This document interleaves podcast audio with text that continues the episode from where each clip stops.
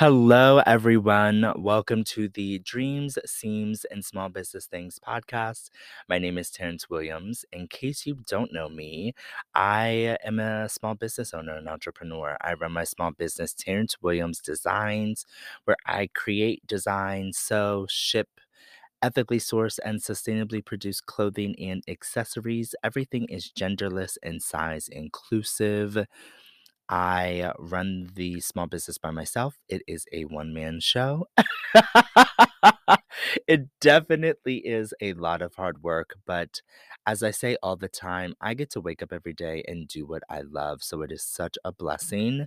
I also am a content creator and influencer. I work with different makeup and skincare and hair care and fragrance brands and I am a small business coach and I teach makeup classes. I do a bunch of different things. And if you've listened to my other podcasts, you can kind of hear a little bit about my sewing journey and how I got here. But in today's episode, I wanted to talk about some of the best piece of advice that my sister gave me.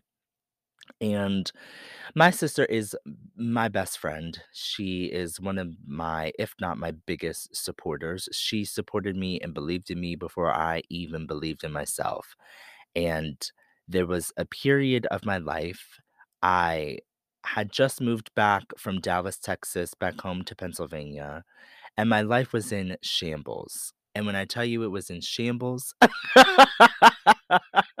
oh, oh, it was in shambles. I uh, was a mess. I was not where I wanted to be in life. I had goals and things that I wanted to accomplish, and I just was not there. I was so embarrassed because living in Texas just didn't work out, and I had to move back home.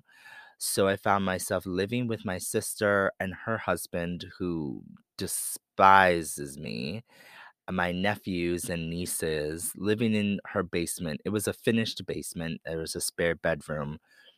So I packed up all my stuff, moved back home with my tail between my legs, back home to Pennsylvania, and was living with my sister. And I was just so upset and depressed. I was so disappointed in myself that I couldn't make it work on my own. And I just was not in a good place. And I remember it was the first day back in Pennsylvania. I had driven from Texas to Pennsylvania, put all my stuff in storage, packed what I could, and headed back home.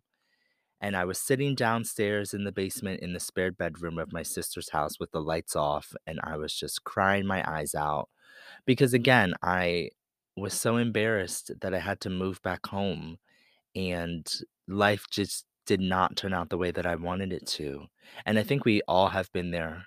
We all have had aspirations and dreams, and we've wanted things to happen a certain way. And we just get really disappointed when they don't. I think it's a normal human feeling. So there I am, sitting there feeling sorry for myself. And my sister comes home from work. She comes down into the basement and she sees me sitting in the dark and she turns the light on. She said, What are you doing down here in the dark? And I looked at her in the face and I just started crying, like bawling my eyes out. She came over and she hugged me, and I remember wrapping my arms around her as I'm sitting there crying. And I said to her, I don't know what to do. I just don't know what to do. I'm so upset. I'm so embarrassed. I don't know what to do. Because when I tell you I truly had fallen flat on my face, and failed. I had failed spectacularly, tremendously failed. so she looked me in the face and she said, This is what you're going to do. I'm going to give you one day to cry. I'm going to give you one day to be sad, one day to feel sorry for yourself, one day to sit down here in the dark and be upset. One day, maybe two. Maybe I'll give you two days. But then you are going to pull yourself up out of bed, figure out a plan, and you're gonna make it work. You're gonna do it. And that's what I did. I gave myself a day to grieve, to feel sorry for myself, to feel bad, to be disappointed about the dreams and the expectations that I had that I could not bring to fruition. Let myself feel my emotions, and then the next day, I drug myself up out of bed, washed my face, and made a plan of how I was gonna get my life together and how I was gonna get back to Texas. And I take that life lesson that she gave me with me to this day. I let myself feel my emotions. I let myself be sad. I let myself cry. I throw a little pity party for myself, no matter what the situation is. Give myself a day, maybe two, and then I take her advice. I pull myself up out of bed and I figure it out. I have depression and anxiety. So for me, it's really easy to spiral, right? It's really easy for me that when I get in these depressive or upset situations that I will stay in those depressive and upset situations. And that just is not healthy. It's not a good coping mechanism. And so for me, it's vital that when I'm experiencing these things, that I am able to figure out a plan and figure out a way to get out of that situation.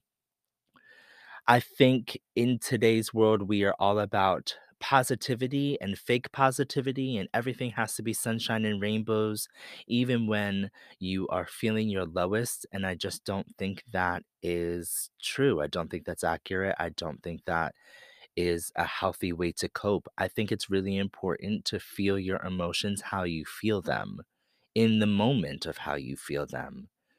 But what is important is that you feel the emotions, but then you figure out a way to fix the issue or to fix the emotions and to get to a better place. How that looks for you as an individual, what that journey looks like is personal and it might be different for each person. But I have found it best for me to allow myself to feel sad, to feel jealous, to feel angry, normal human emotions that everyone feels, but then figure out a plan and figure out a way to feel better about myself at the end of the day. So, that is my advice to you from my caring, loving sister. I'm going to give y'all a day, maybe two, to feel your emotions, to feel sad about yourself, sad about your situation, feel miserable. But then tomorrow, y'all are going to get up out of bed, wash your face, and figure out a plan.